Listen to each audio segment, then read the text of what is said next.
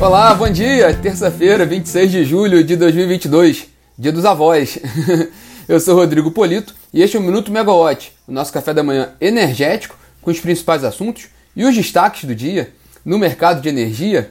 Aqui no Rio de Janeiro, vinte e dois graus, tempo nublado, mas sem previsão de chuva para esta terça-feira na capital fluminense. Bom, os nossos destaques hoje do bate-papo, né, são dois, né? O primeiro é a nova proposta de abertura do mercado de energia brasileiro, colocada em consulta pública pelo Ministério de Minas de Energia, uma portaria divulgada hoje, a gente vai falar um pouco sobre isso aqui, e também a expectativa em torno do leilão da Companhia de Geração Estadual de Energia Elétrica, a C três E G, cuja data para as, para as entregas das propostas dos interessados é essa terça-feira, eles têm até meio-dia para fazer essa entrega. E a gente vai falar sobre isso aqui também. Bom, vamos começar pela abertura do mercado, né? O Ministério de Minas e Energia, ele abriu consulta pública sobre a proposta de ampliação do mercado livre de energia. Essa proposta colocada em, em, em discussão, ela permite que todos os consumidores, na prática, né, resumindo muito aqui, né, ela permite que todos os consumidores atendidos em alta tensão possam optar pelo seu fornecedor de energia já a partir de janeiro de dois mil e vinte e quatro, né? Bom, de acordo com o Ministério de Minas e Energia, essa proposta ela dá continuidade às, ao processo de abertura gradual que vem ocorrendo no mercado de energia desde dois mil e nove, não, perdão, desde dois mil e dezenove, né, que agora, né, é, tanto é que hoje, por esse processo de abertura gradual, hoje o limite mínimo para migração para o mercado livre e a opção de escolher o fornecedor de energia, esse limite mínimo hoje é de mil quilowatts, né, de carga, e já a partir de dois mil e vinte e três, isso já está previsto, já está aprovado, esse limite é, será reduzido para quinhentos quilowatts, né? O que está agora em discussão é a possibilidade de qualquer consumidor atendido em alta tensão poder migrar para o mercado livre e, e escolher o seu fornecedor de energia. Bom, é, com relação aos consumidores atendidos em baixa tensão, aqueles das residências, né, os consumidores residenciais, o Ministério de Minas e Energia informou que nesse momento ainda não é possível abrir esse mercado devido à necessidade prévia de discussão ali, de análise sobre evoluções legais e regulatórias para esse processo de abertura total do mercado, né? Foi esse, é, inclusive, o ponto que o, que o Ministério tratou e explicou para, para, para na verdade, para, para explicar, né? Foi, foi o ponto que o governo utilizou para explicar por que que está sendo proposta essa abertura nesse novo modelo, né, nessa consulta pública, né? É, a consulta pública ela fica disponível para contribuições por um prazo de trinta dias. Natália Bizucci aqui acompanhando o nosso bate-papo, falando, sim, é mais um dia animado para o nosso setor, né? Aliás, essa terça-feira está bem animada mesmo, como nós vamos ver aqui no nosso bate-papo, né? Bom, sobre a abertura de mercado, a gente acabou de mencionar o que está ali nesse processo, né, o que está sendo colocado em discussão. Sobre a abertura do mercado como um todo, em paralelo, corre lá, né, tramita no Congresso o projeto de lei quatrocentos e quatorze, né, que trata não só da abertura do mercado, e aí essa sim prevê a abertura total do mercado, né, do, em quarenta e dois meses após a aprovação da lei, né, mas também trata de medidas importantes para a modernização do setor elétrico, né, inclusive a questão de lastro, separação de lastro de energia, a possibilidade de discussão de modelo de preços por oferta, enfim. Esse projeto de lei quatrocentos e quatorze ele está no Congresso e há, no mercado há, uma, há dúvidas sobre as expectativas com relação à aprovação dele, né? Alguns acreditam que ele só será é, deliberado, é, quer dizer, a maioria acredita sim que ele será deliberado após a, a, a, o processo eleitoral, mas alguns acreditam que ele possa ser, possa ser aprovado ainda nesse ano, após a, a eleição, pelo menos após o primeiro turno da eleição, onde já, já serão definidos os, os parlamentares, né? E outros acreditam que o processo possa ficar para logo no, no, no início de dois mil e vinte e três. Então essas são as expectativas do mercado com relação ao P L quatrocentos e quatorze, né? Bom, por falar em regulação, hoje é terça-feira, dia de reunião ordinária da ANEEL, da Agência Nacional de Energia Elétrica. Como a Natália Bizucci comentou aqui, o dia é bem animado. Bom, lá na ANEEL hoje tem, um tema, tem alguns temas, a pauta está, está bem interessante. Entre eles, a gente já comentou aqui em alguns dos minutos, né? Alguns dos bate-papos anteriores. Hoje vai ter uma discussão sobre a proposta, né, do, da minuta do edital do segundo leilão de linha de transmissão desse ano, né? Nesse caso aí estão em, jo- estão em jogo, são seis lotes com setecentos e dez quilômetros de extensão e expectativa de investimentos da ordem de dois vírgula sete bilhões de reais. Lembrando que o último leilão de linha de transmissão, a gente até havia uma expectativa no mercado, uma preocupação com relação ao apetite dos investidores, por causa desse momento mais crítico, né, de, de, de inflação e de desafios na cadeia, né, de fornecedores. Apesar disso tudo, o leilão de transmissão que já, que já ocorreu nesse ano, o primeiro leilão, foi um sucesso, né? Não, não, não tem como não, não, não mencionar esse ponto, porque teve, negociou todos os lotes, com um deságio médio de quarenta e seis por cento nesse cenário, né, nessa conjuntura que a gente vê complicada do mercado, né? Então foi um, bom, foi um bom resultado do primeiro leilão de linha de transmissão e agora em discussão o edital do segundo leilão de linha de transmissão desse ano. Na ANEEL também os diretores vão discutir hoje a revisão tarifária extraordinária de duas distribuidoras da Energisa, a Energisa Mato Grosso e Mato Grosso do Sul. Ainda tem a expectativa sobre a discussão da questão do recálculo, né, das indenizações para as transmissoras, né, aquela remuneração, a discussão sobre essa remuneração, essa, perdão, sobre essa remuneração relativa à indenização, um assunto que vem lá de, de dois mil e doze, da M P quinhentos e setenta e nove, né, e que essa discussão está prevista para ser retomada hoje, né? Bom, o, também está previsto na pauta da, da ANEEL o pedido de excludente de responsabilidade pelo atraso na implantação da, da U T E Viana um, né, termoelétrica vencedora do leilão emergencial de, outubro, de, de energia de outubro do ano passado, o, aquele procedimento simplificado, né? Bom, a gente tem falado aqui no, recorrentemente sobre esse tema, né, que os empreendedores, quem não, quem não entrou em operação lá em maio, já entrou com pedidos de excludente de responsabilidade para explicar por que, que, por que, que não, por que, que não foi possível colocar a usina em operação e aí também não, não ficar sujeito às penalidades previstas no edital. Lembrando também que até agosto as usinas têm que entrar em operação, quem não entrar pode ter o contrato rescindido conforme está previsto no edital. Mas também cabe a discussão do excludente de responsabilidade, né? Que aí também evitaria esse, essa rescisão. É nesse ponto que está essa discussão hoje do, do, do leilão, até porque a gente está chegando no fim de julho, né? Bom, sobre esse tema, né, a Justiça do Rio de Janeiro determinou a suspensão da instalação e operação das termoelétricas flutuantes, né, as térmicas a gás flutuantes da Karpowership, que estão em deslocamento para o porto de Itaguaí, no litoral sul do Rio de Janeiro. A questão maior ali é, é uma discussão em relação ao licenciamento ambiental.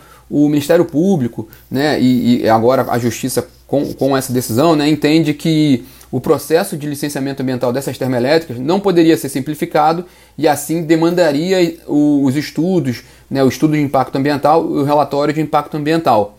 Por outro lado, o empreendedor, né, o grupo turco Karpowership, ele, ele fez um licenciamento ambiental e teve aprovado esse processo simplificado, que não demandaria esses estudos.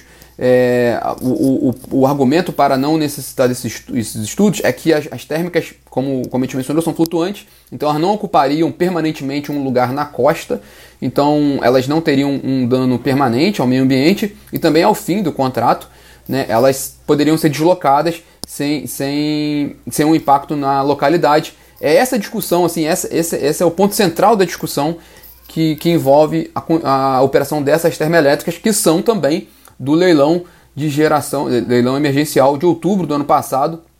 Lembrando que a gente estava naquele momento crítico da escassez hídrica, né? Então foram contratados empreendimentos, a maioria deles termoelétricos a gás natural, para o suprimento nesse ano, porque naquele momento a expectativa para esse ano era bem complicada, muito diferente do que a gente tem visto agora, né? De fato, a gente tem visto um momento mais, mais tranquilo, né? Na, na, nas condições de atendimento do Sistema Interligado Nacional. Não à toa a gente está com bandeira verde, sem perspectiva de mudança de cor, pelo menos no curto prazo, e a gente vai ter também o P M O nessa quinta-feira, né, a reunião do Programa Mensal de Operação do O N S, os reservatórios também, principalmente no Sudeste e Centro-Oeste, chegando ali na, na faixa dos sessenta por cento, um nível bem razoável para o período seco. Então a situação mudou bastante, né, na, na conjuntura de atendimento do setor elétrico brasileiro. Bom, ainda em Brasília, o presidente Jair Bolsonaro tem uma reunião hoje às dez horas da manhã com o ministro de Minas e Energia, Adolfo Saxida, mas a pauta do, do encontro ela não foi informada. E também às cinco horas da tarde, na verdade cinco e meia, o, ministro, o presidente Jair Bolsonaro perdão, se encontra com o ministro da Economia, Paulo Guedes, também lá em Brasília.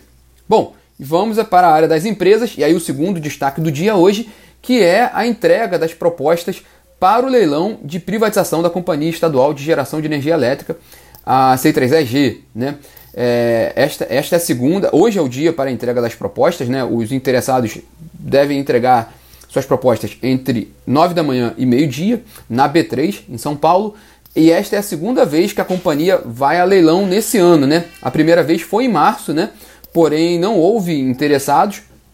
Na época, a gente até apurou pela Megawatt que a, o, a, o principal ponto ali que dificultou, né, o leilão é que o preço, os, interess, os, participantes, os potenciais participantes consideraram o preço mínimo colocado para operação da ordem de um vírgula dois bilhão de reais muito elevado, principalmente considerando que, que boa parte dos contratos de fornecimento de energia da C três E G termina nos próximos anos, então ainda tinha esse, esse fator que se somava ao preço mínimo do leilão. Bom, para este novo leilão, né, que está previsto para ocorrer nessa semana, o valor mínimo incluído no edital foi reduzido para oitocentos e trinta e sete milhões de reais.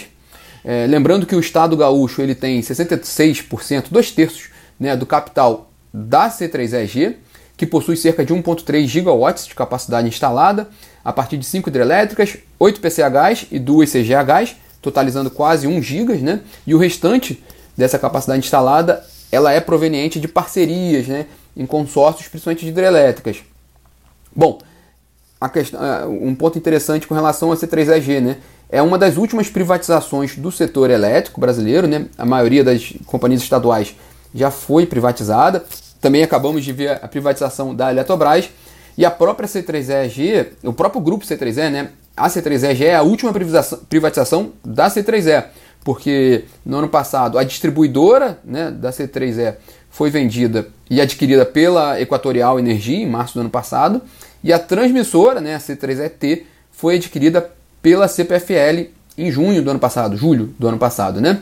É, com relação, inclusive, à C P F L, que é, era cotada como uma das fortes candidatas para esse leilão dessa semana, alguns veículos, entre eles o Valor Econômico, é, informaram que a C P F L não vai participar desse leilão e que ela só deve avaliar o seu direito de preferência em adquirir os ativos que ela tem participação conjunta com a C três E G, né? Então ela tem parceria com a C três E G, C três E em algumas das usinas, e aí em vez de participar do leilão, ela poderia avaliar essa, exercer a preferência nesses ativos, né? Bom, elas são parceiras em cinco hidrelétricas, né? Enfim, resumo da ópera, né? Se houver propostas, né, se, for, se forem entregues algumas propostas hoje, o leilão fica mantido para a próxima sexta-feira, né? Dia vinte e nove. Claro, se não houver nenhuma proposta, se nenhuma proposta for entregue hoje, não haverá o leilão, a exemplo do que aconteceu em março desse ano. E a gente vai acompanhar de perto esse caso, né, pela relevância que ele tem também no setor de energia, né? E ainda sobre empresas, a gente falou um pouquinho sobre isso ontem, a Neoenergia divulga hoje o resultado do segundo trimestre, né, depois do fechamento do mercado e abrindo a temporada de balanços do segundo trimestre no setor de energia, né? Sobre esse assunto, sobre os balanços do, do, do setor, a gente tem uma reportagem completa, bem interessante, bem ampla, feita pela Camila Maia, que já está na plataforma, né, sobre essa temporada de balanços. E um destaque rápido sobre esse, sobre esse material é que os resultados podem ser impulsionados, por um lado, pelos reajustes tarifários, que a gente acompanhou ao longo desse primeiro semestre. Isso pode trazer um, um efeito positivo, né, principalmente para as companhias de distribuição de energia. Por outro lado, o aumento da taxa de juros também encarece ali a parte do endividamento das companhias, então seria também um, um compensaria um pouco, né, nesse resultado das empresas, mas a Camila Maia explica bem melhor do que eu e está tudo completo na reportagem. Tá, ela, vocês podem acessar a reportagem tanto na plataforma megawatt ponto energy quanto no aplicativo também da Megawatt. E por falar em Megawatt, hoje tem Ligados no Regulatório às cinco horas, né? Nossos especialistas vão falar sobre os efeitos dos leilões de reserva de capacidade no sistema, um tema bastante atual. A gente já teve um, um leilão no ano passado, né, de reserva de capacidade. Hoje, é, esse ano já tem esse leilão agora em setembro, né, no âmbito da Lei quatorze mil cento e oitenta e dois, né, a lei que, que, que tratou da privatização da Eletrobras e, e previu ali a contratação de oito gigawatts de termoelétricas, né, a gás natural. Então esse leilão é feito nesse, nesse arcabouço, né? Então essa discussão de hoje também vai ser interessante para entender um pouquinho mais como, como funcionam esses leilões e como, como é o efeito deles para o, para o mercado de energia como um todo, né? Esse evento de hoje, às cinco horas, ele é para assinante, mas como é, até cinco, é só às cinco horas, quem não é assinante ainda dá, muito, dá tempo para correr lá e assinar e, faz, e acompanhar o evento, né? Bom, pessoal, como a Natália falou bem no início, essa terça-feira ela está bem agitada, está com uma pauta muito extensa no mercado de energia, e tudo que a gente falou aqui, a gente vai atualizando a vocês na plataforma e no aplicativo. E quem entrou também depois, aqui do início do bate-papo, já já o bate-papo está subindo no podcast, para quem quiser conferir desde o início. Então tá, pessoal, tenham todos uma ótima terça-feira, e amanhã a gente está de volta aqui às nove horas da manhã no Instagram. Tchau, tchau!